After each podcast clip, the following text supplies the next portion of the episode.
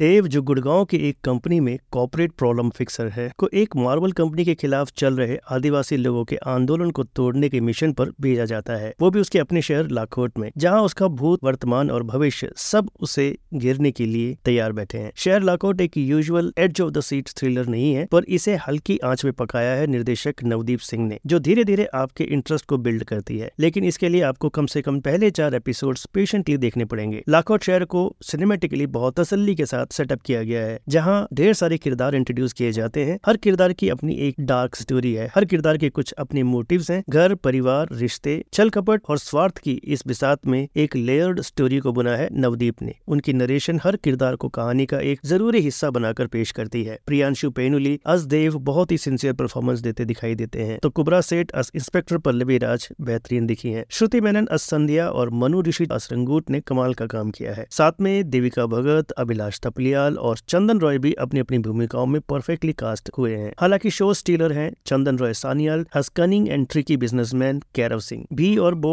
दो जुड़वा भाई बहनों के रोल्स में मंजरी पुपाला और संजय शिव नारायण अपने एसेंट्रिक मैनरिज्म से लंबे समय तक याद रह जाते हैं। इनके अलावा भी सभी सपोर्टिंग कास्ट का काम सॉलिड है। सीरीज़ एक स्लो बर्नर है, पर नवदीप की स्टोरी टेलिंग और सॉलिड कास्टिंग की एक्सेप्शनल परफॉर्मेंस के लिए एक बार ज़रूर देखी जा सकती है। शहर लाखोट को फ़िल्म की बात की रेटिंग रहेगी थ्री स्टार्स की।